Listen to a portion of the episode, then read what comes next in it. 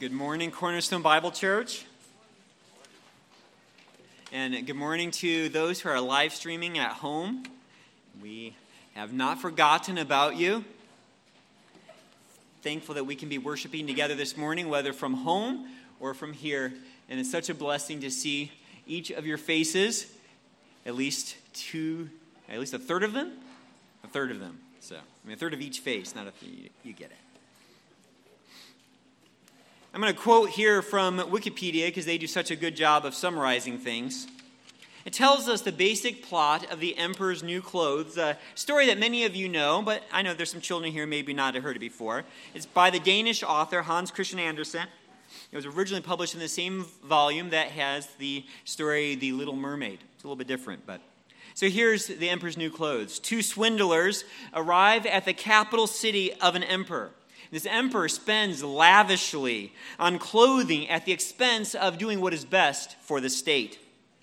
Posing as weavers, these two swindlers, these cheats, offer to supply the emperor with magnificent clothes that are invisible to any who are too stupid or incompetent. The emperor hires them, and they set up looms and get to work making these clothes a, a, a succession of officials, and then the emperor himself visit them to check their progress. Each sees that the loom is empty, but pretends otherwise to avoid being thought a fool. Finally, the weavers report that the emperor's suit is finished. They mime dressing him, and he sets off in a procession before the whole city. The townsfolk uncomfortably go along with the pretense, not wanting to appear incompetent or stupid, until a child blurts out that the emperor is wearing nothing at all. The emperor deceived himself that he was wearing clothes. And so this morning we ask ourselves a, a question really that James has already been concerned about Have I deceived myself? Have I deceived myself? James 1:26 describes someone who considers themselves religious but who is deceiving his own heart. James says that this man's religion, this one who deceives himself, his religion is worthless. In the story, the emperor believed he was clothed, but his clothes were worthless. Is your religion worthless? This morning from James 1, verses 26 to 27, we will explore some characteristics of pure religion so that we can examine whether our religion is real or worthless. I'll read James 1, verses 19 and 27 to get us started. This you know, my beloved brethren but everyone must be quick to hear, slow to speak, and slow to anger. For the anger of man does not achieve the righteousness of God.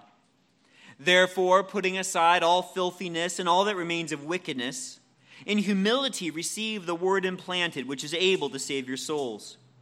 But prove yourselves doers of the word, and not merely hearers who delude themselves. That idea of deceiving themselves is there. For anyone is a for if anyone is a hearer of the word and not a doer, he's like a man who looks at his natural face in a mirror. For once he has looked at himself and gone away, he's immediately forgotten what kind of person he was. But one who looks intently at the perfect law, the law of liberty, and abides by it, not having become a forgetful hearer but an effectual doer, this man will be blessed in what he does. And here's this morning's focus. If anyone thinks himself to be religious, and yet does not bridle his tongue, but deceives his own heart, this man's religion is worthless. Pure and undefiled religion in the sight of our God and Father is this to visit orphans and widows in their distress, and to keep oneself unstained from the world. In James 1, verses 26 and 27, James gives three tests of pure and undefiled religion so that we can examine whether our religion is real or worthless. And that's what we'll be doing this morning. James gives three tests of pure and undefiled religion so that we can examine whether our religion is real or worthless, whether we've deceived ourselves. Now, as you well know, these are not the only three tests of real religion. We could include many others, such as faith in Jesus Christ's substitutionary death on behalf of sinners. Right? That, that's another essential true saving faith of real religion, or of grief over sin and repentance. That's a sign of true saving faith as well. But that's not what James focuses on here. And the Lord knows it's not where we need to be tested this morning. Now, maybe some of you have, in your experience, cleaned the house before guests arrive. But you'd be embarrassed if your guest looked into your closets. You've quickly shoved everything in there, and you don't want them to open the closet. Let me put your, your coat away. With these three tests, James opens the spiritual closets we might like to keep closed. Often, we're happy when our lives look clean. These characteristics that James describes are the kind which are, are easy to assume the presence of. You just naturally assume that you're doing okay in those. They're also easy to make excuses about the absence of.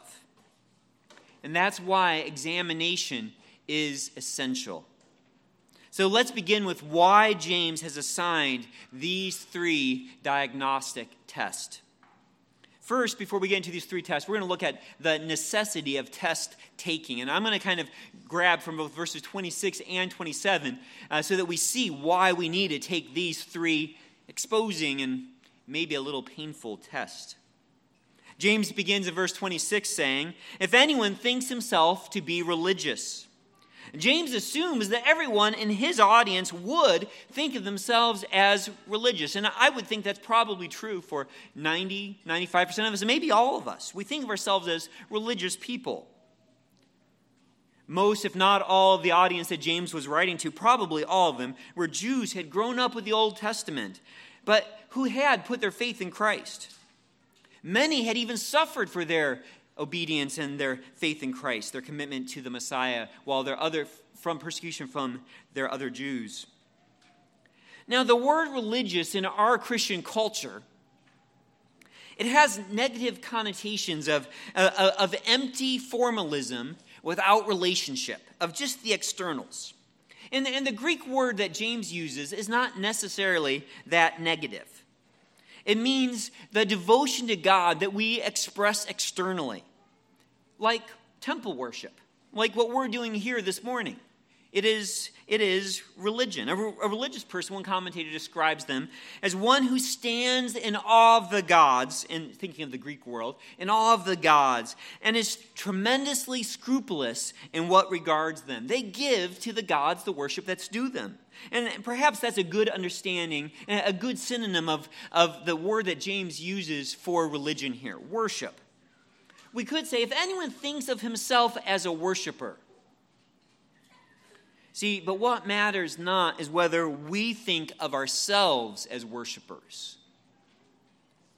We must be worshipers who worship as God requires. It's not what we think of ourselves, is what does God think of our worship.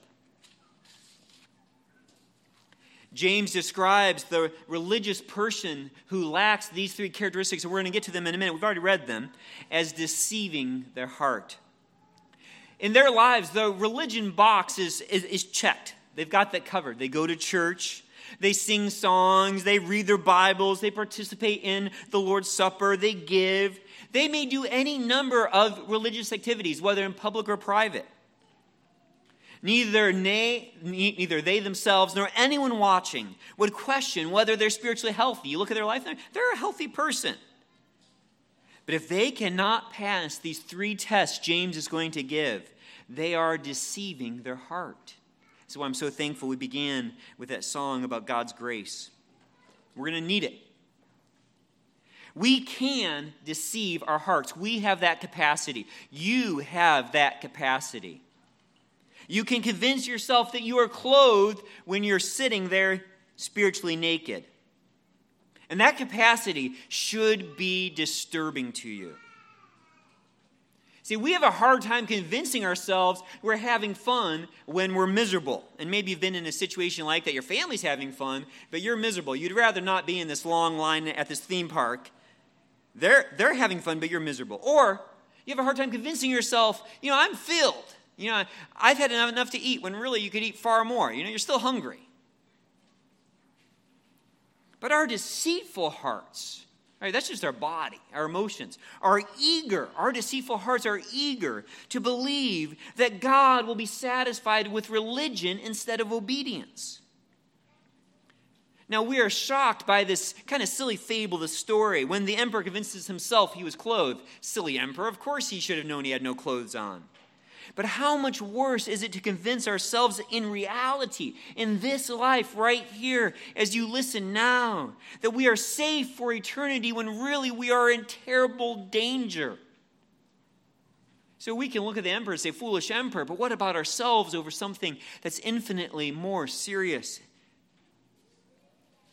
James warns at the end of verse 26 that one's religion, that your religion, can be worthless. It can be of no value at all. The songs you just sang can be of no value at all. It can be to you empty and useless, futile. Worthless is a word often used to categorize the vanity of idolatry, the emptiness of worship, worshiping a piece of wood or, or a statue. Idolatry is by definition, it's vanity, it's emptiness. There's nothing going on there. And so is the religion that cannot pass these three tests we're going to look at. That kind of religion is, is as useful as fake fruit when you're hungry. That kind of religion is, is like going into your, your, your closet and packing up your suitcases and spending real money to buy a real ticket. And then sitting on the airplane, your children have set up in the living room. I don't know if your kids have ever done that. Set up some chairs so you, you get on the airplane. Would you buy a real ticket to go on that experience? That's what empty religion is like. But much worse, empty religion does go somewhere. It goes to eternal judgment. But James gives hope. There is pure and undefiled religion in the sight of our God and Father. There is pure and undefiled religion in the sight of our God and Father. And pure here means free from contamination. The word pure is used in Scripture to describe pure water or clear glass or clean linen. Undefiled means the absence of that which, which, which, which, uh, which, which pollutes, excuse me. Pure and undefiled religion is the real thing. It's 100% religion. It's authentic religion. It's not diluted. It's not polluted. It's not corrupted. It's not hypocritical. It's real. So, what distinguishes this pure religion from worthless religion is not the validation of others. It's not that someone can look at you and say, well, they're a religious person. And it's not even our own validation since we are in dis- danger of deceiving our own hearts. Religion is pure and undefiled in whose sight? In the sight of our God and Father. This is the kind of religion that is appropriate to God's holiness, that is welcome in God's presence. It is the worship that is acceptable to Him. It is a pleasing aroma made possible through the sacrifice of Jesus Christ. See, only those with this pure and undefiled religion have God as Father, have Christ as Savior, and have a home in heaven. So you can see why it's necessary to take these three tests. So much is at stake. So let's look at the first test, the speech test. James 1:26, we'll just back up to verse 26 says, "If anyone thinks himself to be religious and yet does not bridle his tongue, but deceives his own heart, this man's religion is worthless." James pictures the tongue as a horse which needs to be controlled by means of a bit and bridle. Our tongue is eager to run free, to run wild, and it's difficult to rein in. Worthless worship is characterized by a wagging tongue that runs wild. But real religion is characterized by self control of speech. Now, James, being a Jew, would have grown up with the book of Proverbs. No doubt he would have known that the difference between a fool and a wise man is revealed by their speech. Listen to Proverbs 10:19. When there are many words, transgression is unavoidable, but he who restrains his lips is wise. Proverbs 29:20.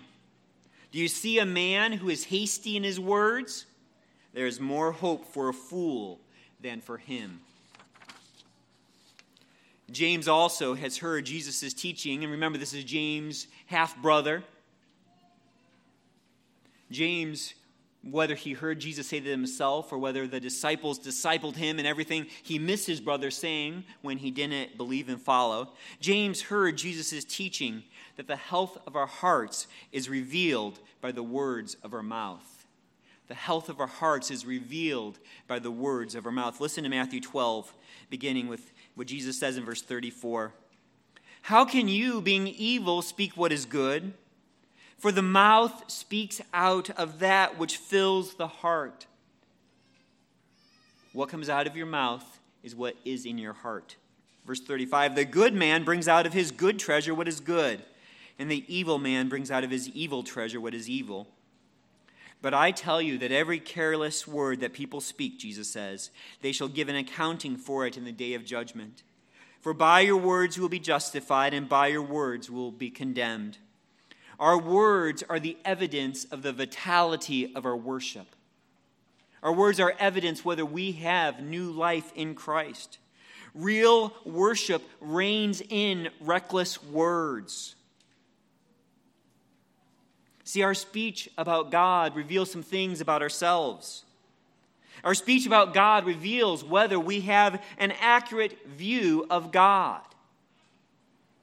Do we blame God for our sin? Do we question the justice of God's decisions? Do we express distrust and worry, revealing that we think that we could actually be taking better care of ourselves than God is? Do our words suggest that we would be wiser sovereigns than God?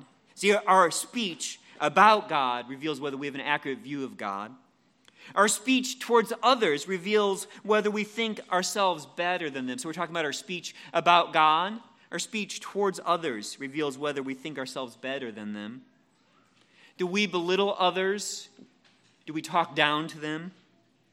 Do we care whether they are listening when we speak? Do we judge them and assume the worst and then lecture them? Do we ask questions to draw them out because we're eager to listen to them? Our speech about others, we've talked about speech about God towards others, our speech about others reveals whether we love people or we use people. Do we expose the sins of others to excuse our own sins?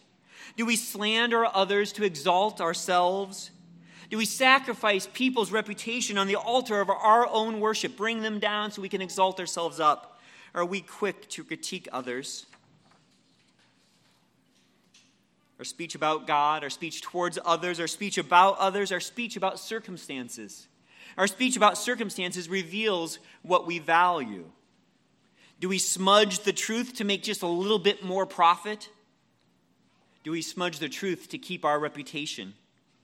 Do we complain, revealing that we think we deserve more than God has given? Speech about God, speech toward others, speech about others, speech about our circumstances, and speech last about ourselves. Our speech about ourselves reveals whether we think we're at the center of our lives. Are we the hero of every story we tell, always our exploits and greatness?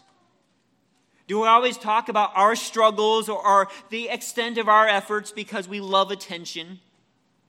Is speech an opportunity to show our wit or our wisdom? Do we exaggerate to make more of ourselves? Think about your lives as a throne room.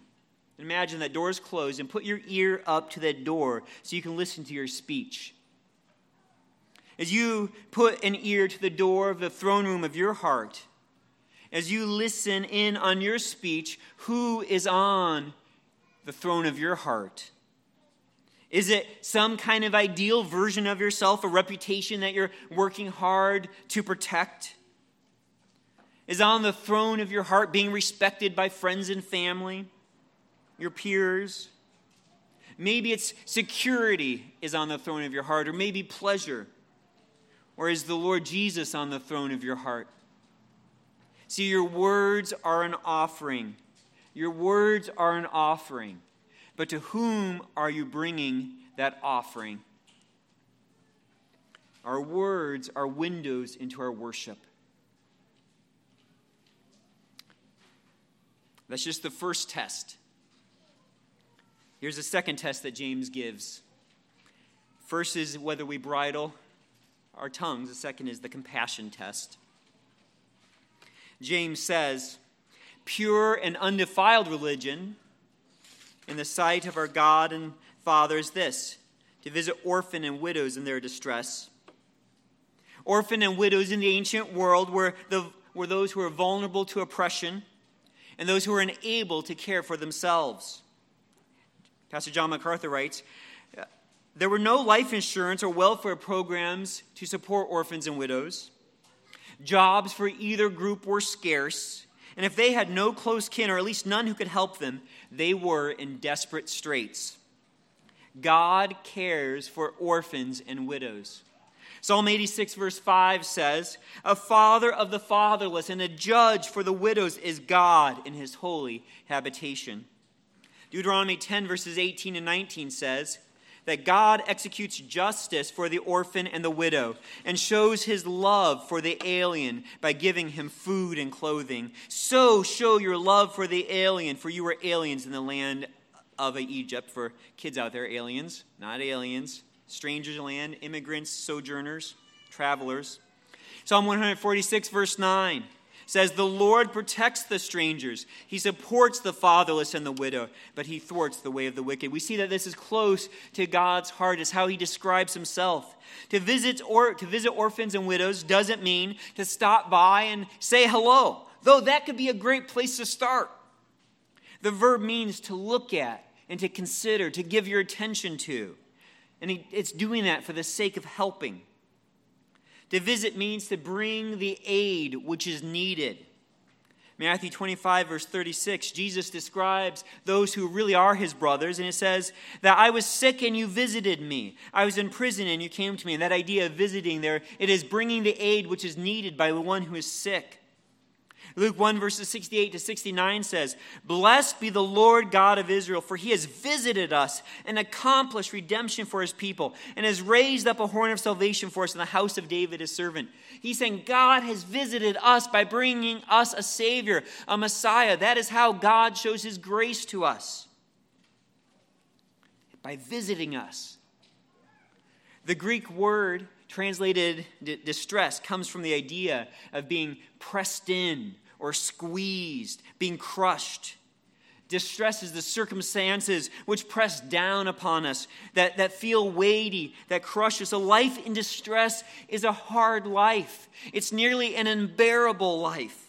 It's a day to day life of not knowing where your next meal comes from. It's a, a day full of suffering, a day full of uncertainty. To visit orphans and widows in their distress means to use the resources God has given you to help the vulnerable and needy. In today's world, those in distress can include the handicapped, I mean, in, addition to orphans and widows, the handicapped, the impoverished, the homeless, the refugees. Of course, it includes those who are within this body those who are within the body of Christ universally. But more important than who the orphans and widows are is the question of whose you are. To whom do you belong? When God is our Father, when we value who God is, we desire to be like God. A generous God gives birth to generous hearts. A generous God gives birth to generous hearts. When we have received mercy, we desire to show mercy.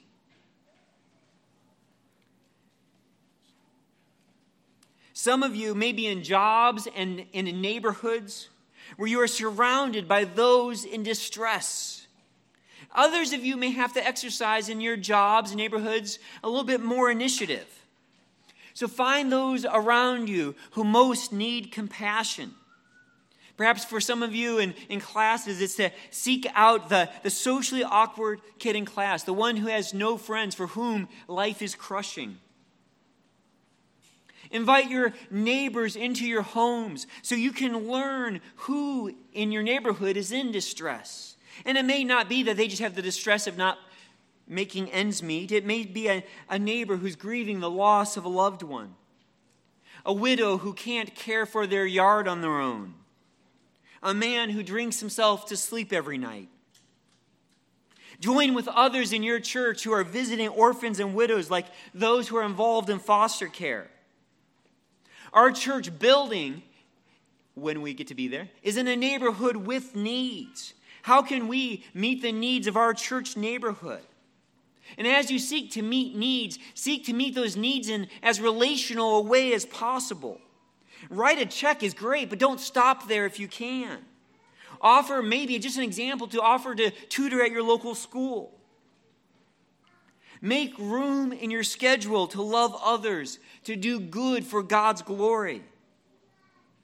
You used, and I trust if you're saved, in your, in your salvation life, you have felt the weight of a soul looking at you who you know is going to face eternity away from God. So don't close your eyes. The prophet Isaiah warns against empty religion. Isaiah 1 begin with verse 11. What are your multiplied sacrifices to me, says the Lord? I've had enough of burnt offerings of rams and the fat of fed cattle. He's going to describe worthless worship here. And I take no pleasure in the blood of bulls, lambs, or goats. It wasn't that these things weren't commanded, it just had become empty. When you come to appear before me, who requires of you this, this trampling of my courts? Who invited you here? Bring your worthless offerings no longer. Verse 15 When you spread out your hands in prayer, I will hide my eyes from you. Yes, even though you multiply prayers, I will not listen. Wash yourselves, make yourselves clean, remove the evil of your deeds from my sight. Cease to do evil. Learn to do good, seek justice, reprove the ruthless, defend the orphan, and plead for the widow. Worthless religion sees the need in the face of those made in God's image and looks away. Worthless religion looks at the need in the face of those made in God's image and turns away. Worthless religion. God's heart was to visit you in your distress. That's the distress brought upon you by your own choices, right? Sin. And he did so because he loved you. Will you visit the orphans and widows, the vulnerable? Can you who have received God's mercy refuse to give God's mercy? Have you been born of God if you don't have God's heart? Have you been born of God if you don't have God's heart? First test is the tongue test.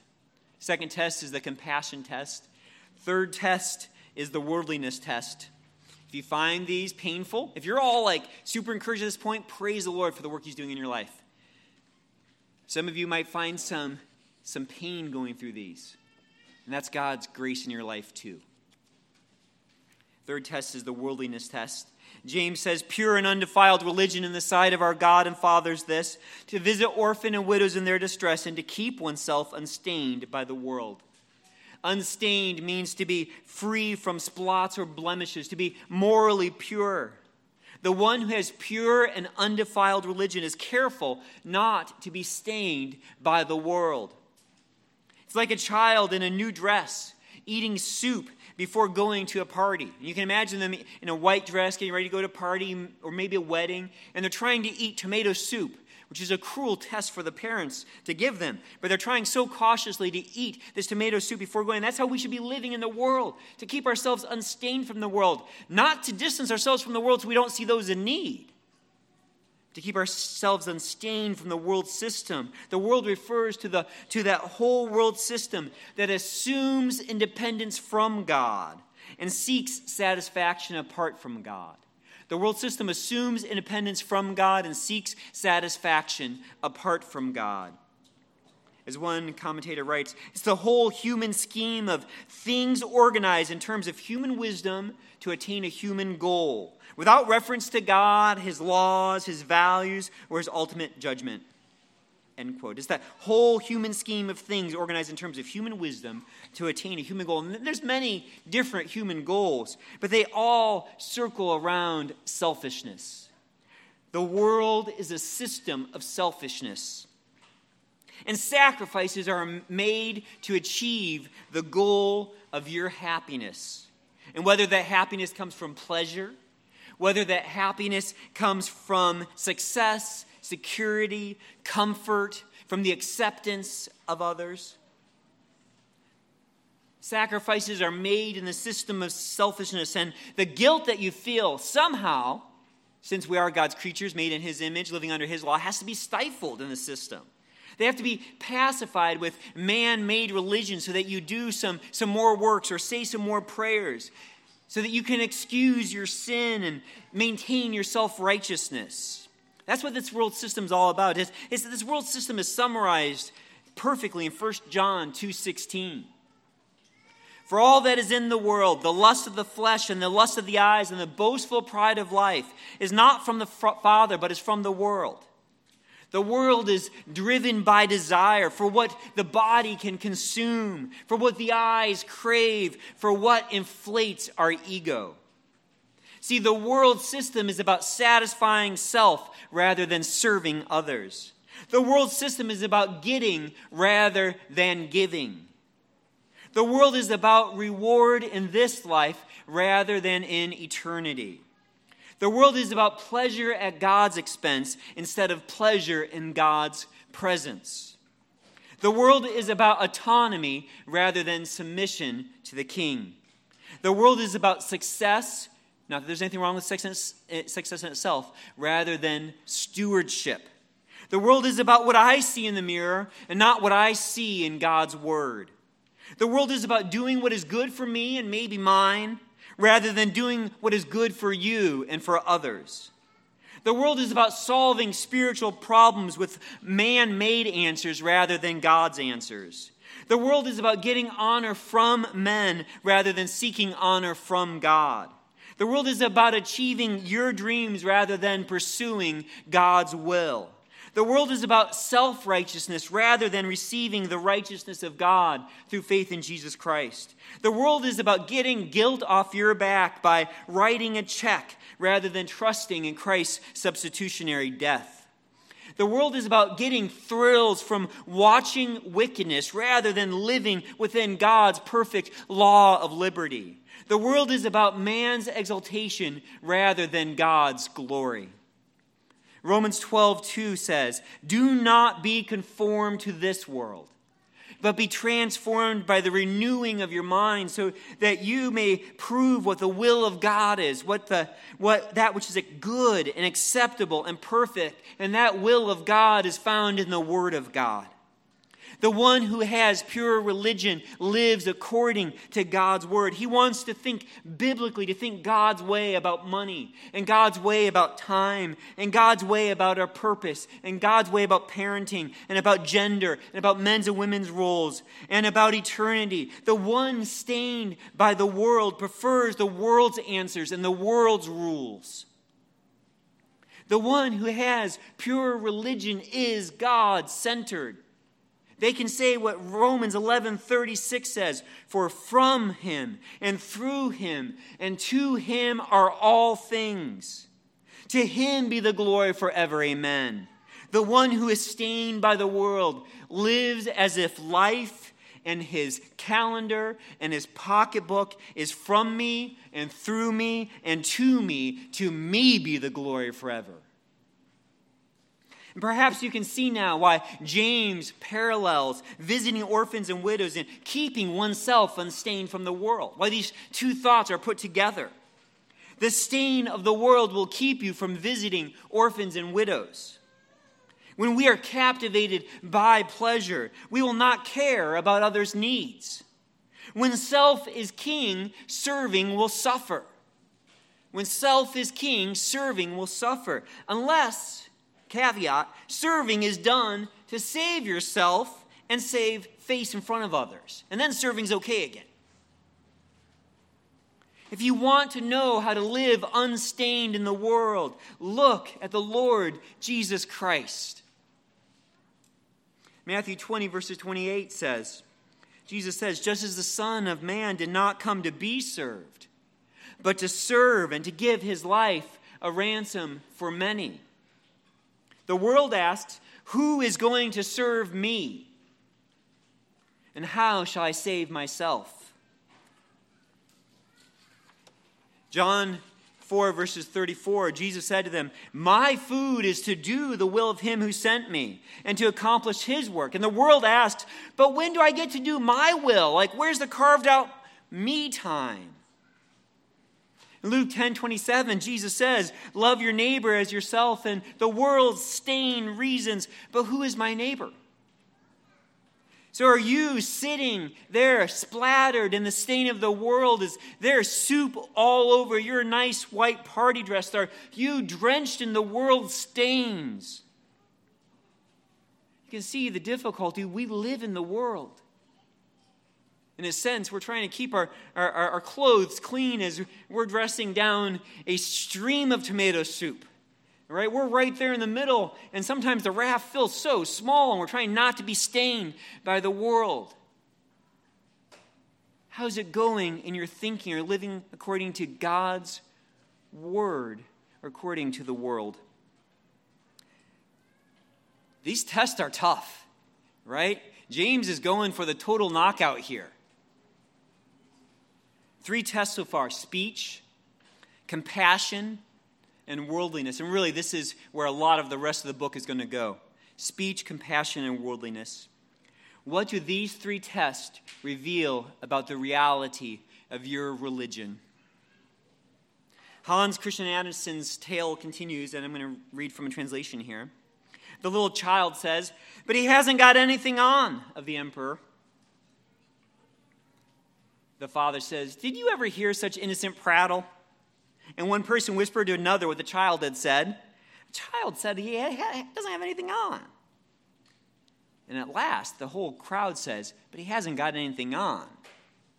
The emperor shivered, naturally, but he, he suspected they were right. He thought, This procession has to go on.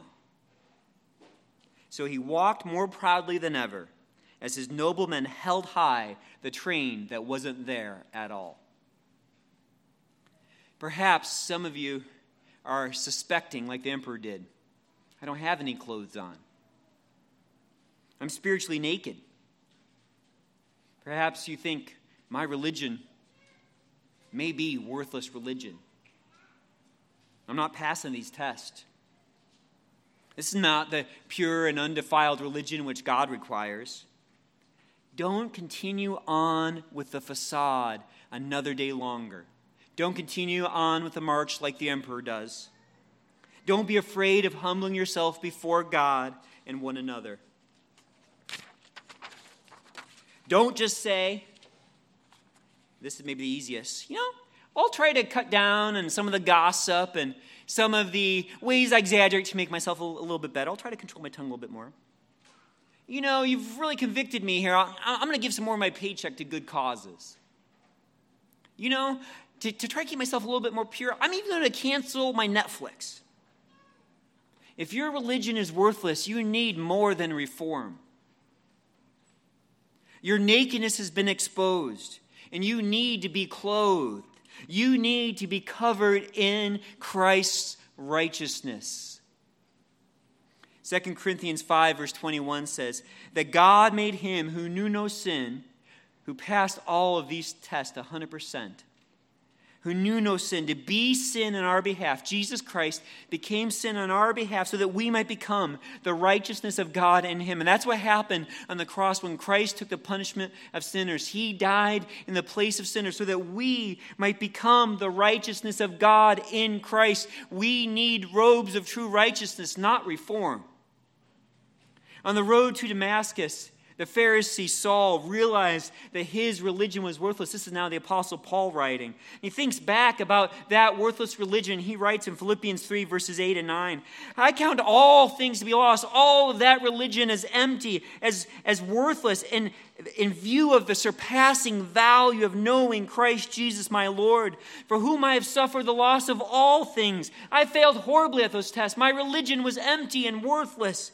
And he says, I count them but rubbish so that I may gain Christ and may, may be found in him, not having a righteousness of my own derived from the law. I'm not going to try to go and do more good deeds to make myself righteous, but that which is through faith in Christ, the righteousness which comes from God on the basis of faith. And some of you here this morning have worthless religion.